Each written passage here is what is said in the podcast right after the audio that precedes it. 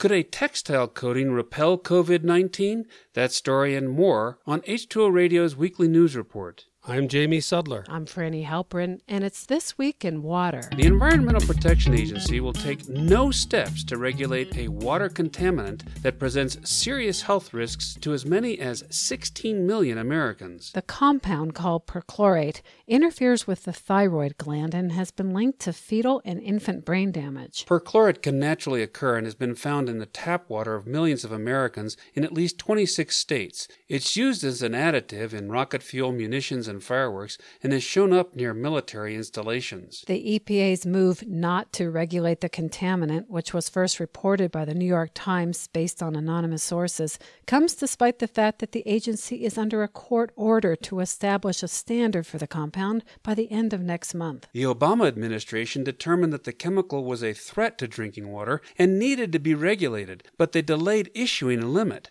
So the Natural Resources Defense Council sued. In a settlement of that suit, after Trump was in office, the EPA agreed to a court order to establish a final standard on the compound. Despite that order, the EPA is now expected to say that few public water systems contain perchlorate at high levels, so the costs of nationwide monitoring would outweigh the benefits. The agency has not yet officially announced any policy change on the contaminant.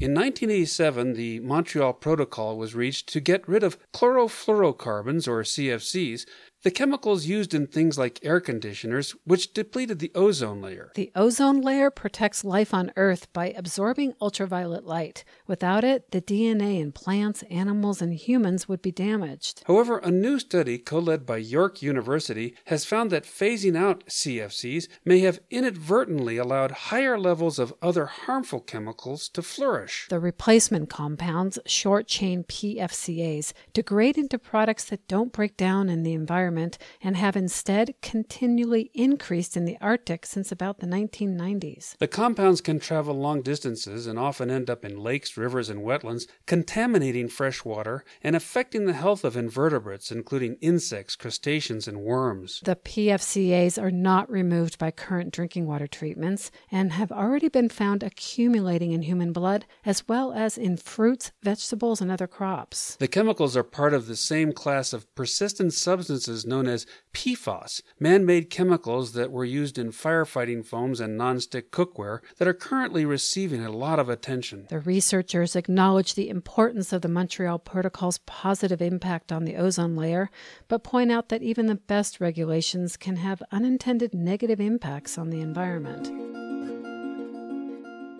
Masks and gowns worn by healthcare providers on the front lines of the coronavirus epidemic can protect workers, but they can also absorb and carry viruses, leading to the spread of disease they were meant to contain. Researchers at the University of Pittsburgh have created a textile coating that repels liquids like blood and saliva. The scientists tested the coating by putting it through washes, scrubbings, and even scraping it with a razor blade, and after all that, it remained just as effective. While it has not yet been tested for COVID 19, it has been shown to be effective to stop the spread of viruses that cause acute respiratory disease and adenoviruses, which are common and can be inadvertently picked up in hospital waiting rooms and from contaminated surfaces in general. The authors say that putting the coating on furniture could be a major step toward reducing the spread of disease. Their next step is to test the coating against COVID 19, which could have a huge impact not only for healthcare workers, but even the general public if clothing is made from the virus repelling fabrics. A retreating glacier in Alaska is creating a dangerous situation that could trigger a tsunami. Experts warned last week that the mountain slope above the Barry Glacier is unstable, and if it collapses into the water, it could create a massive wave rolling through Prince William Sound, threatening hundreds of people. The unstable slope is currently moving slowly, but that could change at any moment. Earthquakes, significant rainfall, and lots of snow could lead to a collapse, as could just the ongoing retreat retreat of the Barry Glacier due to a warming climate. One of the scientists told the Anchorage Daily News that if there was a collapse, an initial wave of up to 1,000 feet tall could occur, leading to 30 foot waves in distant bays. However, the slide could just creep along for another couple of decades. And finally, one of the most iconic works in art history is The Scream by Edvard Munch. The image of an androgynous figure with mouth and eyes wide open in a moment of terror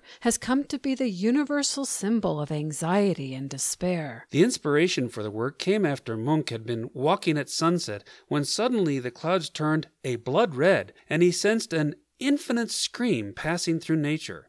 The figure in his work is covering their ears, trying to block out the shriek that they heard around them. Munch created several versions of the scream, and each one is unique as he experimented to find the exact colors to represent his experience by mixing different pigments and media. Unfortunately, as a team of international researchers has discovered, the extensive use of those materials created a challenge for the preservation of his famous pieces. The culprit?